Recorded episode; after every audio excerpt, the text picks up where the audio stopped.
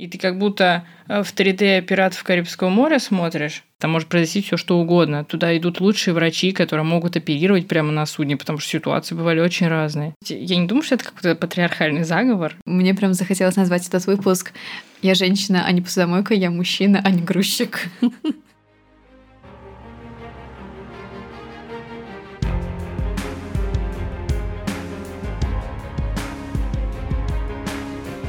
Всем привет! Вы слушаете подкаст «Союзницы» – проект Союза женщин России. Меня зовут Ира Любина, я одна из ведущих этого подкаста, и со мной сегодня моя соведущая Наташа Любина. В этом сезоне мы говорим о науке и ученых России, и сегодня у нас в гостях замечательная Екатерина Колотовская, младший научный сотрудник и аспирант Института океанологии имени Шершова и ученый-секретарь проекта «Плавучий университет».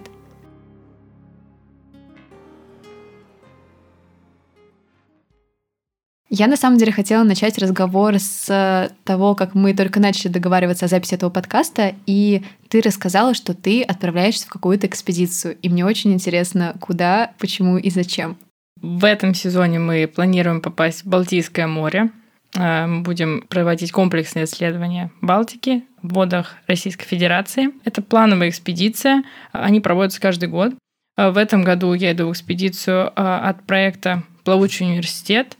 Это научно-образовательный проект, куда мы а, привлекаем талантливых студентов а, с целью потом закрепить их в науке, таким образом сформировать а, качественный кадровый состав, который потом будет двигать нашу науку, в частности океанологию, вперед. Катя, скажи тогда, пожалуйста, сразу, экспедиция, что это, что из себя представляет, как это обычно происходит? Это э, выход куда-то на природу с целью научных исследований, с целью сбора данных. Они бывают как сухопутные, у нас они морские. Мы э, в них ходим посредством судов, а, кстати, не кораблей. Корабли это военные суда, а гражданские научные это именно суда называются. Как правило, мы ходим на крупных судах, это большие, там, где-то 100, 100 метров в длину. Это огромное судно, а, где-то научный состав в среднем это 40-80 человек люди, которые занимаются абсолютно разными направлениями. Э, геологи, биологи, физики, метеорологи, все они вооружаются своими приборами, садятся на это судно и выходят в какую-то акваторию. И там работают. А работа, как правило, длительная, то есть это от нескольких,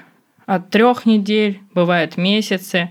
Если мы говорим об Антарктиде, это может быть полгода. Это очень длительный срок, как правило, без захода в порт, то есть ты оторван от земли, от реальности, без связи практически, ты в море, можно сказать, в стихии находишься, и вокруг тебя только море, небо и иногда живые существа появляются.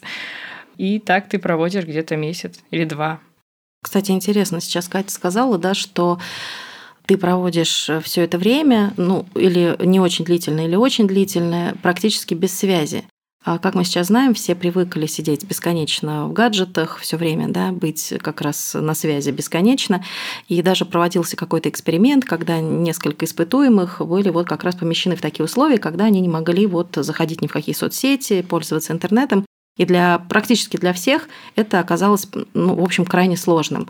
Вот скажи, пожалуйста, как вообще переживают, скажем так, участники экспедиции вот такое вот испытание, или они, в принципе, к этому настолько готовы, что для них это просто? Нет, нет, конечно, мы, э, это не просто. То есть, естественно, в обычной жизни мы тоже сидим с гаджетами, со смартфонами, постоянно читаем новости, но э, на судне, во-первых, ты первую очередь, конечно же, озадачена работы. То есть э, ты отбираешь данные, и большинство лабораторий работают сразу же. То есть э, химический анализ, например, производится непосредственно на судне.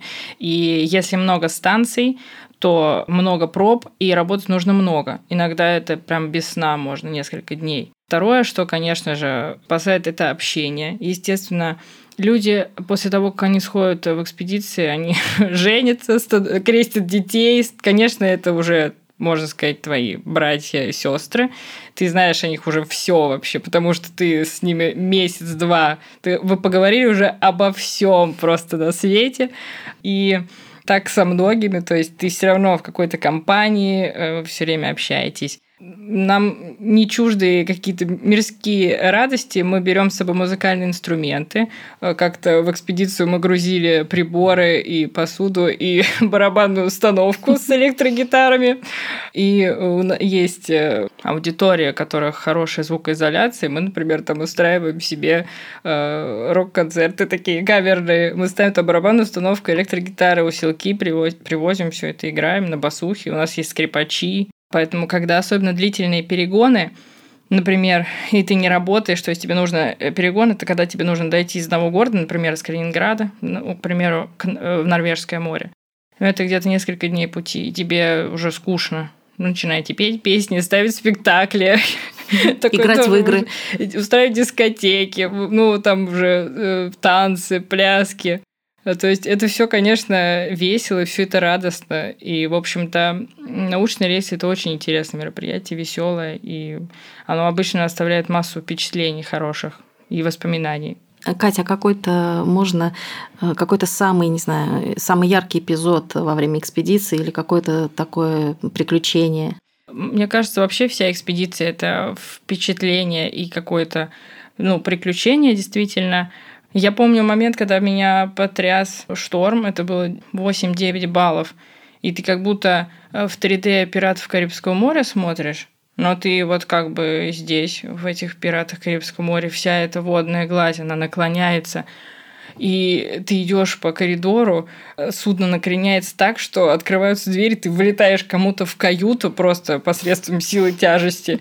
Потом э, судно накреняется в другую сторону, вы вместе валитесь в другую каюту.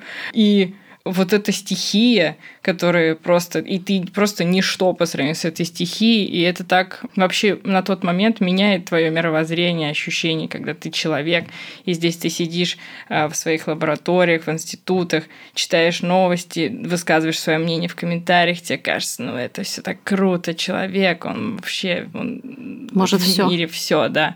И тут ты просто песчинка, которая вот если сейчас эта волна захочет, она опрокинет тебя, и тебе не останется ничего. Угу. И вот это ощущение, оно мне так запомнилось, я до сих пор его помню. А так, э, конечно, белый медведь. Ну, конечно, для человека я из Москвы, конечно, я белый мишка, это московский зоопарк только, и вдруг ты так, опа, он еще такой на попе так съезжает, с какого-то с какой-то горки. Они там очень прикормленные. То есть они краснокнижные, они уже все прошарили, что их никто не отстреливает. И они такие приходят в судно, о, сейчас нас будут кормить.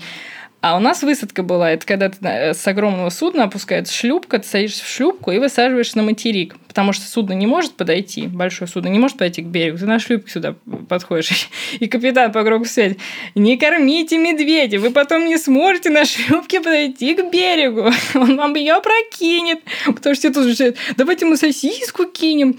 А они прям такие не стесняются, они прям подплывают, и там, что там, что вы там нам, давайте-ка, давайте, что. Не боятся. Нет, они не боятся. Они могут разворовывать э, там жилище, если каких-то вот ученых, они встают. Вот в частности, вот этот недавно случай был, когда медведь засунул морду в банку. Вот а, они же там остаются какие-то склады с пропитанием, чтобы там можно было вернуться и продолжить там какие-то исследования или пробыть там какое-то время, они туда залезают, разворовывают там все и съедают эти запасы. То есть это э, не такие уже ребята бывалые в этом смысле. Но это, конечно, потрясающе, когда он такой стоит вот в дикой природе. Ну, а тебе приходилось, то есть, действительно видеть вот так белого медведя вот так близко? Да, ну вот мы подошли, вот он, он такой вышел, такой, ну, что? И что, и не хотелось убежать, не знаю, там. Нет, мы на судне были. Потом мы подходили к... Ну, они не агрессивные на самом деле. Они не людоеды. Если только медведица с медвежатами, ты можешь э, там как-то она, она подумает, что ты опасен. Но в целом они, конечно, не идут тебя есть. Они просто подходят, потому что они знают, что люди их накормят. Они уже как вот собаки дворовые. Нерпы очень смешные, это тюлени такие небольшие. Ты плывешь, они так, как в этой игре, когда надо молотком вот так вот бить по мышке, они так хоп, голову достают, потом с другого места так их оп-оп, где она? Она потом... С одной стороны лодки, с другой стороны лодки очень смешные штуки тоже. Мне не удалось сходить в Антарктиду, потому что у меня дети меня оставили на хозяйстве, а мужа я с удовольствием отпустила, и он посмотрел горбатых китов и птичьи базары, вот это, да, тоже не забываем. Ну и, конечно же, пингвинов. Они тоже ждут еды, они очень любят общаться. Это прям здорово. Я очень мечтаю, что как-нибудь попаду в Антарктиду. Слушай, ну а какие-то опасности вообще реальные существуют? Вообще, э, ну, возвращаясь все таки да, как Я бы только хотела профессии сказать, что мне хочется вернуться океанолог. немножко. Да, к... прости, что я тебя перебиваю, просто э, я пока слушала Катю, я сразу вспомнила как раз, вот я Кате рассказывала, что я в детстве ну, где-то полгода. У меня много было профессий и мечты, но полгода из них это была профессия океанолог, потому что э, в детстве, ну, в моем детстве, по крайней мере, были очень популярны книжки, где все можно трогать, там открывать конвертики, трогать там какую-то поверхность, что-то там, решать какие-то задачки, вот. И они были на разные темы, в том числе у меня была книжка про океан, океанологию, про, по-моему, путешествие подводной лодки из книжки Жюль Верна.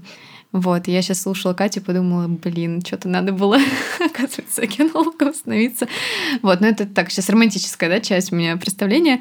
Но я очень хочу спросить не только про опасности, да, а в целом, как, э, почему океанология, потому что я не могу сказать по своему ощущению абсолютно стороннего человека, что вот это та профессия, которая первая мне приходит в голову, если говоря слово ученый.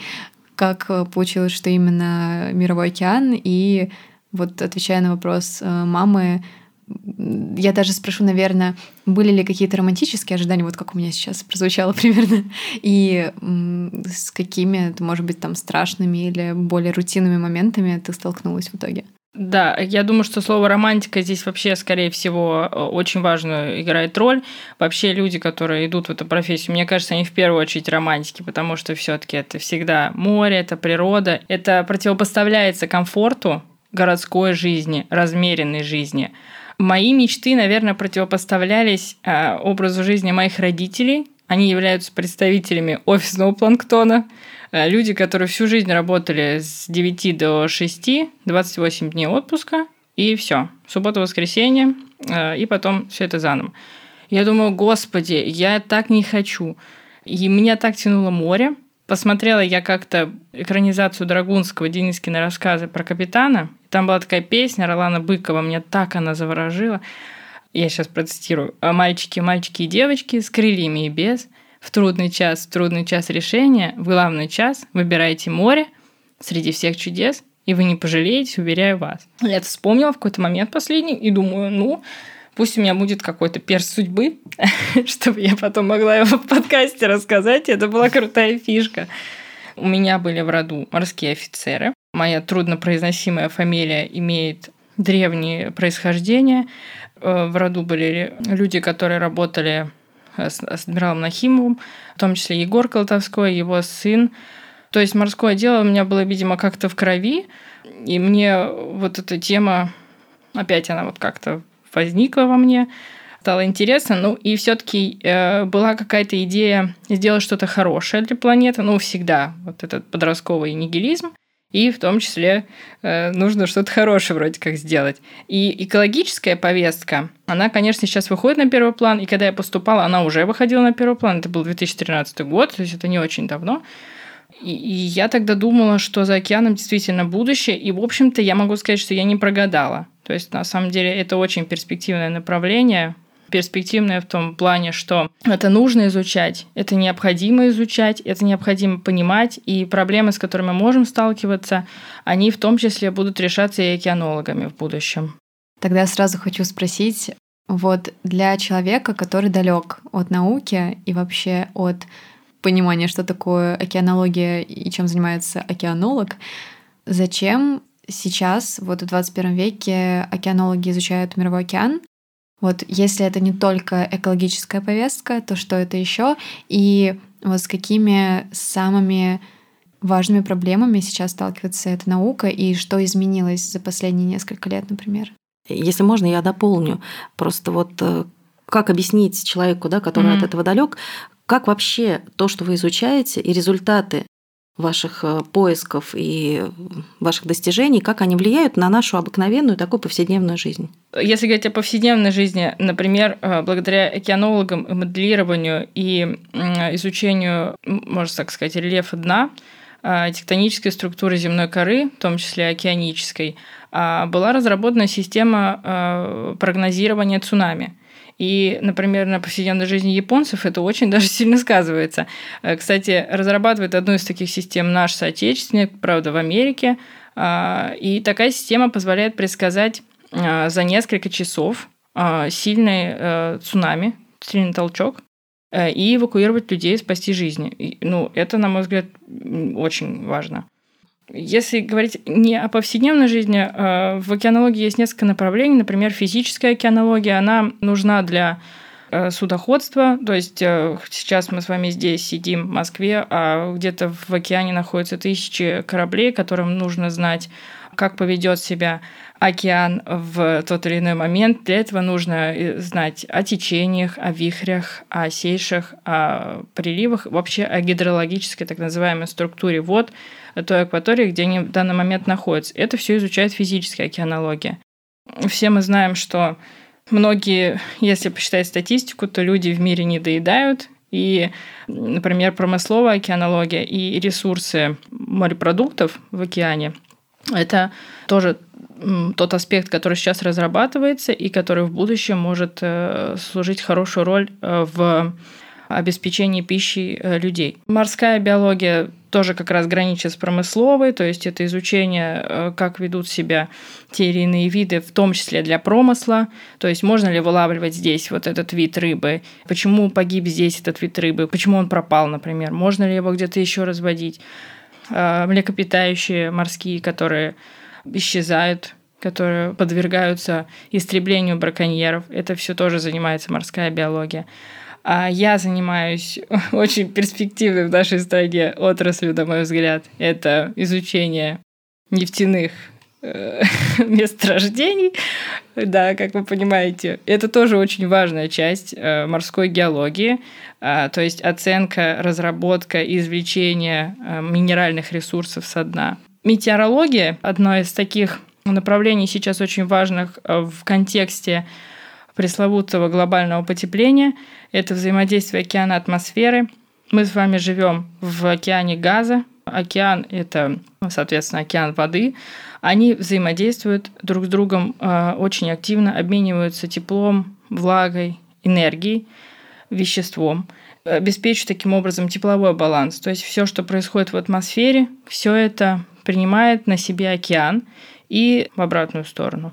То, что будет происходить, когда будет э, нагреваться Земля, например, нагреваться климат, все это будет чувствовать океан, и напротив, океан может э, помогать, например, усваивать тот же СО2, о котором мы говорим, о сжигании топлива, об антропогенной нагрузке. Все это усваивает океан. То, как система океана влияет на, например, возрастающую антропогенную нагрузку, все это нужно изучать и понимать. Естественно, загрязнение, микропластик – это сейчас вообще топ.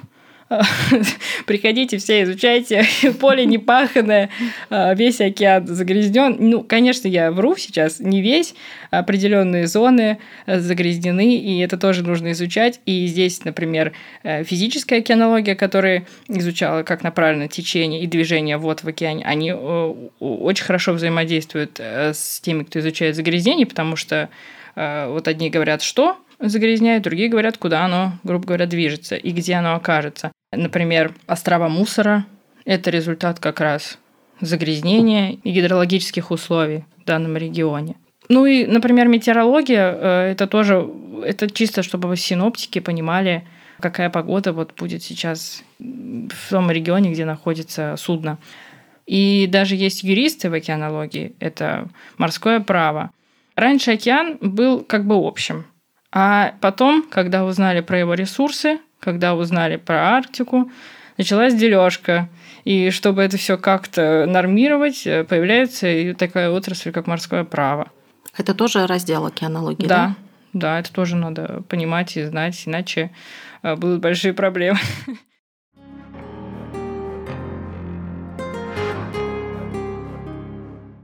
Катя, ну расскажи тогда, пожалуйста, раз уж ты только что упомянула как раз ваш проект а, «Плавучий университет», что это такое, как вообще можно попасть в этот проект, чтобы, возможно, мы сейчас прорекламируем, и, ну, действительно, это так, и молодые ребята, которым предстоит еще решить, куда поступать, чему учиться, и если они способны, талантливы, может быть, им захочется.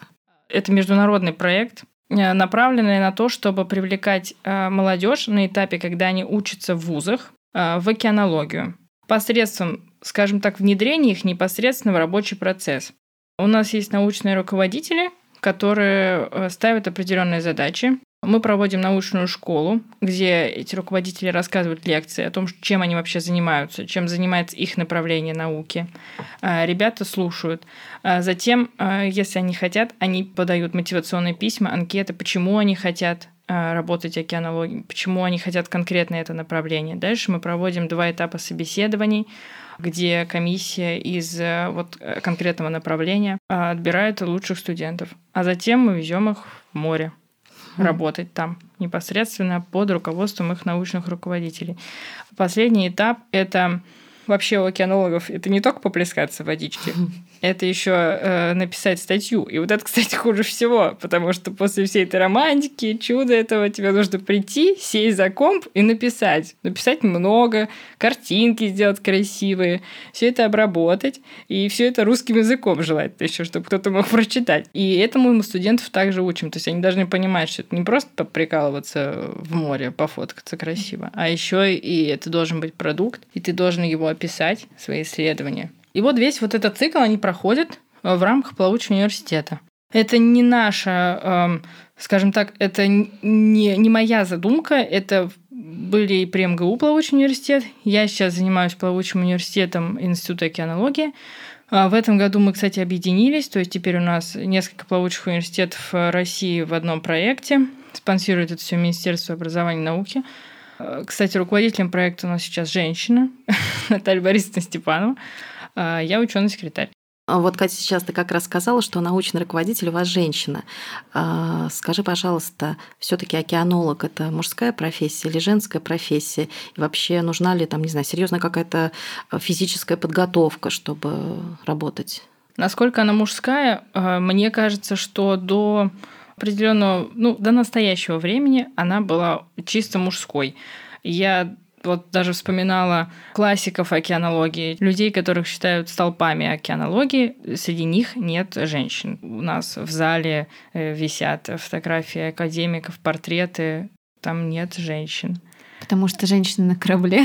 Да, я могу сказать, что э, да, в советское время рейсы длились очень долго. То есть это было не три недели, не месяц, это было 4-6 месяцев. Для женщин в той парадигме Советского Союза, где они должны э, быть э, в основном на кухне и с детьми, это было абсолютно нереально. Э, ну и в принципе, если у тебя действительно есть дети, ты, конечно, не уйдешь на 6 месяцев. Ну, по большому счету, какой бы ты там феминисткой mm-hmm. ни была. Но это, это правда сложно. Mm-hmm. И сложно с точки зрения физиологии, опять-таки. А, то есть это же экстремальные условия. Без захода в порт 4 месяца, там может произойти все что угодно. Туда идут лучшие врачи, которые могут оперировать прямо на судне, потому что ситуации бывали очень разные.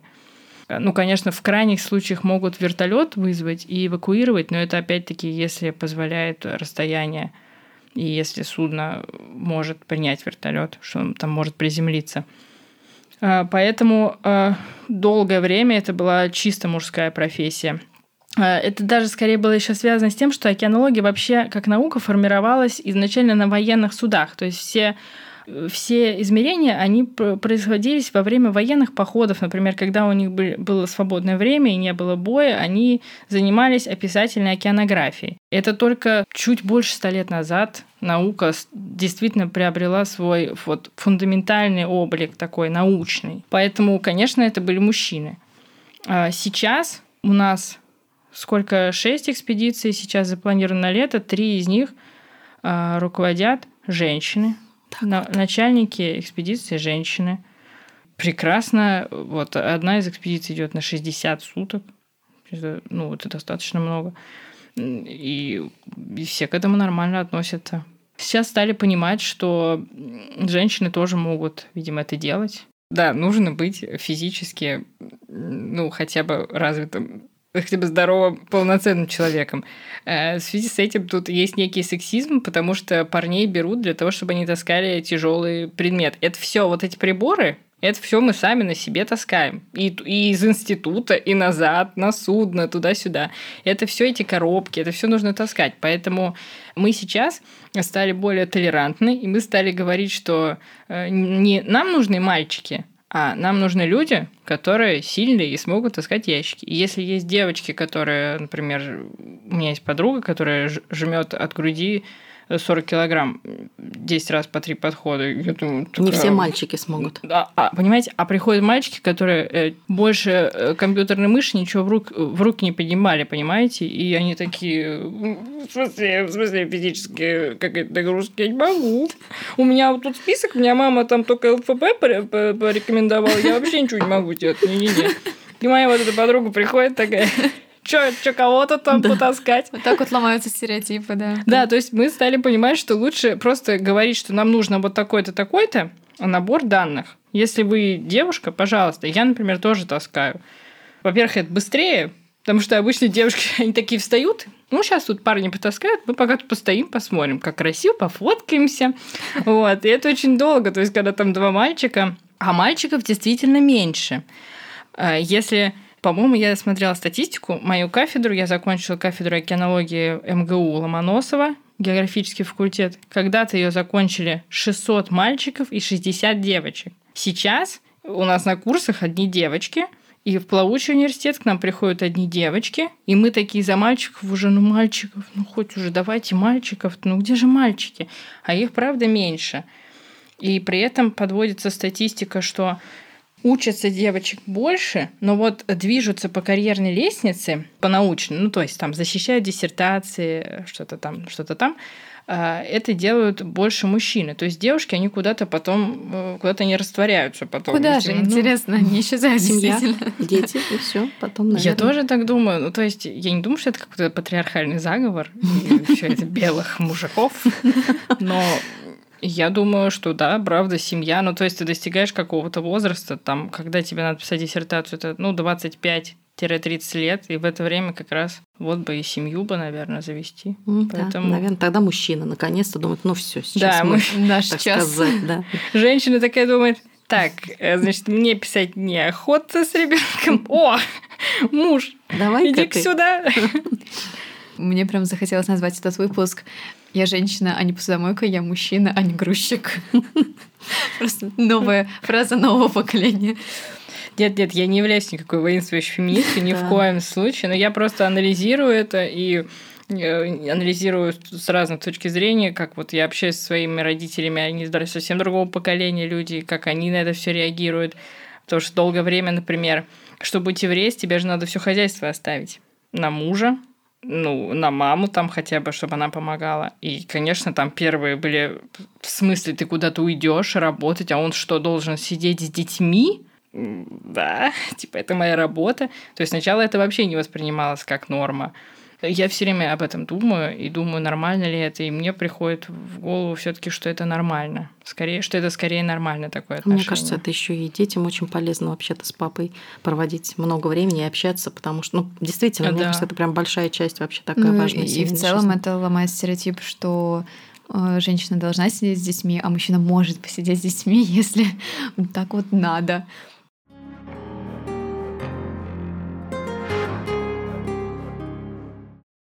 Катя, должен ли океанолог уметь плавать или это не обязательно? Это обязательно, но если ты не умеешь, тебе будет проще, потому что на практике тебе не заставят швартовать лодку. Ты можешь сказать, я не умею, идите сами ее швартуйте. Так что, да, можно, но э, будет тебе проще, если ты не умеешь. Основная работа океанолога в океане или на суше?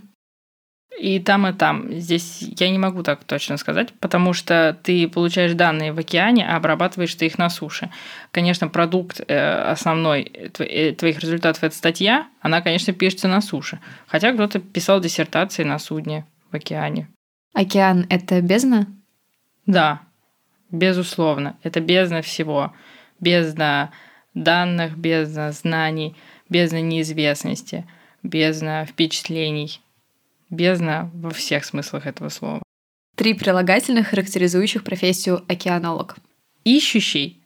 Я бы сказала ищущий, потому что он ищет, э, ему все время что-то не хватает. Не хватает данных, не хватает новых эмоций, не хватает э, походов в какие-то моря. Поэтому ищущий, безусловно, активный, потому что эта работа не предполагает четкого плана. Тебе нужно все время думать, двигаться, придумывать что-то, куда тебе двигаться дальше, и по сути ты сам себе там хозяин. а она части творческая, эта профессия. Наверное, дотошный, как это сказать, потому что если ты не будешь дотошным, все твои данные, они не будут ничего стоить. Нужно относиться очень скрупулезно ко всему тому, что ты э, вылавливаешь в океане, и к всему тому, что ты пишешь, что у тебя получается в программах твоих. Поэтому это важное качество. Наверное, такой должен быть. Но это идеальный океанолог. Хочется совершить открытие в океанологии? Да, всем хочется. Конечно, хочется. Но открытие, типа, что другой материк, нет. Хочется, наверное, оставить что-то, как и всем, как и актерам, писателям. Хочется оставить что-то. Ты же пишешь статьи, ты отчасти тоже писатель, океанолог. Наверное, хочется, чтобы ты потом как чтобы тебя как факел зажгли, и ты вот сквозь поколение твоей работы потом где-то люди читали, они были важными, э, и они помогали, и они были бы действительно фундаментальными исследованиями, а не какой-то, ну, просто сходили, там деньги освоили, и все. Мы будем очень рады, если вам понравился этот выпуск, и вы напишите пару приятных слов в Apple подкастах или на платформе CastBox, или вообще будет здорово, если вы поделитесь этим выпуском в любой социальной сети и расскажете о нашем подкасте своим друзьям. С вами была Ира Любина, основательница студии «Поток» и соведущая этого подкаста, Наташа Любина, соведущая этого подкаста, и Катя Колтовская, океанолог Кать, спасибо большое. гость нашего подкаста. Кать, спасибо большое. Очень интересно было. Действительно, я думаю, что всем будет очень интересно и полезно послушать. Спасибо вам большое. И всем пока. Пока.